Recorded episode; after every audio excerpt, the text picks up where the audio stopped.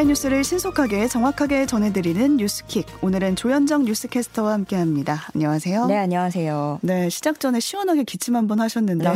상당히 어, 춥습니다. 추워요. 네. 오늘 롱패딩을 입고 오셨어요. 어, 네, 그래서 조금 바스락 소리가 날까봐 음. 조심하고 있어요. 여러분도 따뜻하게 챙겨 입으시기 바랍니다. 네. 어제 퇴근길에 예상은 했지만 서울 지하철 파업으로 시민들의 불편이 상당히 컸습니다. 사진을 보니까 역사 어. 계단에 막 올라가서 예. 열차를 기다리고 음, 좀 많은 분들이 위협을 느꼈다는 분들도 계시더라고요. 어, 워낙 사람이 많아서. 네. 다행히 지금 서울교통공사 노사가 협상 끝에 파업을 중단했다고 알려지고 있고 오늘은 지하철 운행 정상화된다고요? 음. 네, 맞습니다. 어제 자정 무렵에 임금 협상을 극적으로 마무리했습니다. 우선 강제적인 구조 조정을 하지 않기로 했고 노조가 꾸준히 요구해온 안전 인력 충원 요구도 일부 수용했습니다. 음. 동결했던 임금은 작년 대비 1.4% 인상하기로 했고요. 지하철 안전 대책 등에 대한 내용도 포함된 것으로 알려졌습니다. 오늘 지하철 정상 운 행은 파업에 참가한 교대 근무 인력의 복귀 시점을 고려해서 오전 5시 30분 첫 차부터 정상 운행으로 시작됩니다. 네, 타협점을 찾아서 참 다행이고 반면에 화물연대는 지금 타협 지점이 네. 안 보이는 상태인데 네. 어제 정부와 마주 앉았는데 한 40분 만에 협상이 결렬이 됐습니다. 네. 정부는 지금 계속해서 압박 수준 높여가고 음, 있어요. 음, 맞습니다. 정부는 압박을 더해가고 음. 시위 양상은 과격해지고 있죠. 네. 강경 발언도 이어지고 있는데요. 윤석열 대통령은 임기 중에 노사 법치주의를 확고하게 세울 것이며 불법과는 절대 타협하지 않을 것이다 이렇게 말을 했고요. 원희룡 국토부 장관은 반드시 현장에 잘못된 관행을 뿌리 뽑는 계기로 삼겠다면서 안전운임제 폐지에다가 유가연동 보조금 제외 방안까지도 거론했습니다. 음. 어, 지금 크게 보면 파업이 불법이다. 어, 또 반대로 업무 개시 명령이 헌법을 거스르는 일이다 이렇게 어, 입장이 부딪히고 있습니다. 네. 일각에서는 정부의 업무 개시 명령으로 퇴로가 막힌 화물연대가 더욱 강경한 투쟁 노선을 선택할 경우에는 총파업이 장기화하면서 산업별 피해가 커질 수 있다는 우려도 나오고 있는데요. 화물연대는 다음 날 면담을 요청했지만 국토부가 답변하지 않았다면서 음. 더욱 강고한 투쟁으로 파업 대우를 확장하겠다고 강조했습니다. 반면에 정부는 화물연대가 파업을 철회하지 않으면 추가적인 대화도 불필요하다고 음. 보고 있고요. 민주노총은 이날 긴급 임시중앙 집행위원회를 열어서 오는 3일 서울 부산에서 전국 노동자 대회를 열고 이어 6일에는 동시다발적 총파업을 하기로 결정했다고 밝혔습니다. 네, 이렇게 강대강 대치가 이어지면은 피해를 보는 거는 이제 또 국민이 될 텐데 유조차 다수가 화물연대 소속이라서 지금 파업이 계속되면서 주유소에 기름이 동난 곳들 등장하고 있습니다. 네, 어, 저도 어제 주유소에 가서 급히 기름을 넣었는데요. 음. 줄이 꽤 길더라고요. 음. 이게 판매량이 많고 저장고가 작은 일부 주유소들에서는 벌써 제품 부족 현상이 발생하고 있고요. 아. 어, 몇몇 운전자들은 품절 안내문을 보고 차를 돌리거나 뭐 혹은 또 이런 분도 계셨대요. 일반 휘발유 대신에 고급 휘발유를 아. 넣는 분들. 예. 일반 휘발유가 품절돼서 네. 그 수도권에서만 어제 오후 2시 기준으로 품절된 주유소는 26곳이고요. 어, 또 아직까지는 품절이 안 됐더라도 상당수가 50% 이하 수준의 재고로 버티고 있기 때문에 기름이 동나는 주유소는 앞으로 더 많아질 것으로 업계는 보고 있습니다. 네. 어, 품절 주유소 정보는 오피넷 사이트에서 확인을 하실 수 있고 있고요. 각종 내비게이션 서비스에도 표시되지 않게 할 방침입니다. 네, 유조차가 서울의 경우는 90%가 지금 화물연대 음, 소속이라고 네. 합니다. 그래서 어쩔 수 없이 지금 시내 주유소에 기름이 동난 곳이 있으니까요. 오피넷 사이트 이용해서 동난 곳 확인하고 주유하시러 가시면 되겠고요. 2022 카타르 월드컵 진행되고 있는데 각 조별리그 상황 전해 주실까요? 네, 오늘 경기들은요. 우리 팀이 뛰지도 않는데 되게 네. 흥미진진했어요. 네. 먼저 D조에서는 투혼의 튀니즈가 프랑스를 1대 0으로 이겼습니다. 그럼에도 불구하고 16강 진출에는 음. 실패했는데요. 반면에 이미 16강을 확정지은 프랑스는 주전을 대거 제외하는 여유를 보였는데 막판에는 교체 선수를 투입하면서 동점골을 노렸지만 골을 넣지는 못한 채 음. 경기를 마감했습니다. 호주가 덴마크를 1대 0으로 꺾으면서 호주가 이번 카타르 월드컵에서 아시아 축구 연맹 소속 국가로는 처음으로 16강에 오르게 됐는데요.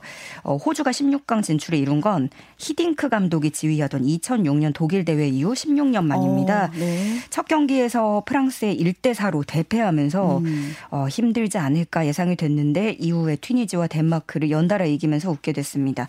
이로써 D조에서는 호주와 프랑스가 16강에 음. 진출하고 튀니지, 덴마크는 탈락하게 됐습니다. 네. C조가 정말 마지막까지 혼돈 그 자체였어요. 네, 조금 예. 전에 끝났죠. 네. 경기 전에 이 16강 티켓 주인공이 전혀 결정이 되지 않아서 음. 대혈전을 예고를 했었는데요. 아르헨티나는 1승 1패를 기록 중인 상황에서 무조건 이겨야지만 음. 자력으로 16강 진출에 성공할 수 있었고 반대로 폴란드는 1승 1무로 가장 유리한 입장이었는데 어, 아르헨티나가 2대 0으로 이기면서 16강 진출을 확정 지었습니다. 음. 또 같은 시간에 열렸던 사우디와 멕시코의 경기에서 여기가 좀 반전이에요. 그 멕시코가 사우디를 2대 1로 이겼는데 네. 여기서 골득실이 중요했거든요. 그래서 원래는 2대 0으로 이기고 있었는데 사우디아라비가 아, 아라비아가 지는 마당에 막판에 한 골을 넣어서 네. 다른 팀에 영향을 준 거죠. 그러니까 제가 방송 올라오기 전까지만 해도 멕시코가 2대 0이었는데 네. 갑자기 끝에 가서 사우디가 한 골을 넣은 거예요. 그래서 폴란드가 예, 진출을 할 수 있었습니다. 아. 골득실 차이로. 네. 그래서 포르, 폴란드, 아르헨티나가 진출을 하고 어 멕시코는 예. 멕시코와 사우디는 음. 떨어지게 됐습니다. 한편 우리와 조별리그 마지막 경기를 앞두고 있는 포르투갈에도 관심 모아지고 있는데요. 네. 주축 선수 3명이 부상으로 이탈할 것으로 예상이 되고 있습니다. 어, 포르투갈 매체에 따르면 수비수 누노 멘데스, 미드필더 오타비오, 다닐로 페레이라가 빠질 것이라고 음. 보도를 하고 있습니다. 네. 안타까운 소식도 전해드리겠습니다. 이태원 참사 당일에 119 참사를 신고한 두 명이 끝내 사망한 것으로 확인이 됐습니다. 네, 압사 신고가 접수된 오후 10시 15분부터 다음날 0시 56분까지 119에 도움을 요청하는 신고가 총 100건 접수가 됐는데 이 중에 두 명의 희생자가 나온 것으로 파악됐습니다. 이들은 29일 오후 10시 42분, 11시 1분에 각각 신고를 했고요. 특히 이들 모두 신고자가 아무 말도 하지 못한 아. 무응답건이었습니다. 네. 그래서 경찰청 특수본 정부는 최초 접수 시간 이후에 구조 활동이 계속됐다면 사망자를 줄이거나 부상자를 최소화할 수 있었을 것이라고 밝혔습니다. 어, 한편 특수보는 용산구청 부구청장과 지하철 이태원 역장 등을 소환해서 조사를 이어가고 있는데요. 이태원 역장은 어, 경찰이 무정차 통과 조치를 요청했는데도 이를 묵살하고 지하철 정상 운행을 고집했다는 의혹을 받고 음. 있습니다. 네. 경기도 화성시의 한 문화재 발굴 현장에서 지금 작업자 두 명이 무너져 내린 토사에 매몰되는 사고가 났는데 두명 네. 모두 숨졌습니다. 네, 어제 오후 2시 40분쯤 경기도 화성시 비봉면 문화재 발굴 현장에서 굴착기 작업 중에 2미터가량 높이로 쌓여 있던 흙이 무너지면서 음. 노동자 두 명이 매몰됐습니다. 이게 작업하던 한 명이 먼저 매몰이 됐는데 인근이 됐, 인근에 있던 동료 한 명이 그 매몰된 동료를 구조하려다가 아. 함께 토사에 묻힌 것으로 조사됐습니다. 어, 당국은 구체적인 사고 경위를 조사할 방침입니다. 네, 소식도 나오는 대로 전해드리겠고요. 파업이 이어지고 있는데 눈길을 끄는 판결이 하나 나왔어요. 대법원이 쌍용 자동차 노조 파업 손해배상 소송에 대해서 파기환송 결정을 내렸다는 건데 자세히 좀 네. 전해주실까요? 네, 앞서 쌍용차 노조는 2009년에 극심한 경영난과 대규모 정리해고안에 반발해서 평택 공장에서 77일간의 음. 파업을 벌였습니다. 사측이 공장 진입을 시도하면서 물리적으로 충돌을 했고요. 이때 노조는 쇠파이프를 들고 오고 경찰은 최루액을 동원하는 그야말로 아수라장이었습니다. 어, 경찰이 다치고 장비가 파손됐다면서 국가가 노조에 손해배상 소송을 제기했는데 1심과 2심에서는 국가의 손을 들어주면서 음. 쌍용차 노조가 경찰에 10억 원대 배상금을 물어야 한다고 판결을 했었습니다. 네, 1, 2심 모두 그랬어요. 네, 그런데 이번에 대법원 일부가 원심을 깨고 사건을 서울 고등법원으로 돌려보냈습니다. 이게 정당 방위에 해당하는지에 대해서 심리하지 않고 노조에게 배상하도록 한 판단의 잘못이 있기 때문에 파기환송심이 사건을 다시 심리해야 한다. 한다고 음. 본 겁니다. 어, 대법원은 경찰의 행동을 과잉 진압으로 봤고요. 특히 경찰 장비가 타인의 신체에 위해를 가했다면 위법한 행위이기 때문에 음. 이 과정에서 경찰 장비를 손상시켰더라도 정당 방위에 해당한다고 판단했습니다. 네, 이 판결이 지금 주목받고 있습니다. 네. 얼마 전에 강원 양양 지역에서 산불 개도 비행 중이었던 헬기가 추락하는 일이 있었잖아요. 네. 지금 다섯 명이 숨졌는데 원인 규명 조사가 진행되고 있는 가운데 지금 사고 원인과 관련해서 유가족하고 업체 측하고 공방을 벌이고 있습니다. 네, 일부 유가족들은 사고 원인을 기체 결함으로 보고 있는데 업체 측은 기체 결함이 아니라는 입장입니다. 음. 숨진 하고, 사고 헬기 기장의 조카 A 씨는 어, 그 큰아버지인 기장과 저녁 식사를 했을 때 계기판에서 게이지가 비정상적으로 돌아서 급하게 착륙했다라고 말씀하신 적이 있다면서 그 큰아버지가 헬기를 수리하고 테스트 비행을 해야 한다고 지적을 하기도 했다. 이렇게 설명을 했습니다. 반면에 헬기 업체 측은 철책은 각종 부품을 제때 바꿨고 국토부 검사도 모두 통과했다면서 사고 직전 의문을 가질 만큼 저고도로 비행하는 모습을 음. 봤다. 이렇게 강조를 하기도 했습니다. 지금 조사 당국이 원인 규명을 위한 조사를 벌이고 있는데요. 그래도 상당한 시일이 걸릴 것으로 전망됩니다. 네. 부동산 갭 투자 사기로 기소된 세모녀 사건 기억을 하실 텐데 조사를 하다 보니까 지금 500억의 추가 피해가 확인됐습니다. 네, 50대 김 씨와 두 딸은 지난 2017년부터 2년간 빌라 수백 채를 전세를 끼고 매입한 뒤에 세입자들로부터 보증금을 가로챈 혐의를 받고 있습니다. 어, 이들은 건축주에게 지급할 매입 대금에다가 자신들이 챙길 리베이트를 더해서 분양가를 산정하고 음. 또이 건물들이 결국엔 대규모 깡통 전세가 되면서 세입자들에게는 보증금을 돌려주 주지 못한 거죠. 아. 예, 앞서 세입자 130여 명의 보증금 300여 원으로 피해 금액이 파악이 됐었는데 네. 추가 수사를 통해서 어, 전차 피해자가 355명, 아. 피해액은 795억 원으로 늘어났습니다. 어, 이 사건은 갭 투자자와 업자의 조직적 범행이 적발된 첫 사례라고 할 수 있는데요. 앞으로 사건은 기존 재판에 병합 기소되게 됩니다. 네, 피해자가 300명이 넘으니까요. 음. 제대로 처벌받았으면 좋겠습니다. 네. 치료비를 받기 위해서 외국인에게 누명을 씌운 50대가 검찰 수사에 덜미를 잡혔습니다. 네, 50대 A 씨와 경비원 2명, 예, 이렇게 3명인데요. 이들은 지난 4월에 인천 미추홀구 한 모텔 2층 지붕에서 떨어지자 음. 어, 외국인이 그 근처에 있던 외국인이 밀친 것처럼 꾸민 혐의를 받고 있습니다. 밀치지 않았는데? 네. 그러니까 사고가 발생하자 외국인 B 씨가 밀어서 떨어졌다면서 경찰에 신고를 했는데 실상은 경비원의 가방이 이 세 명 중에 그 경비원의 가방이 지붕에 떨어지자 다른 경비원이 이를 줍기 위해서 올라갔다가 본인들이 실수로 어. 떨어진 어. 것으로 밝혀졌습니다.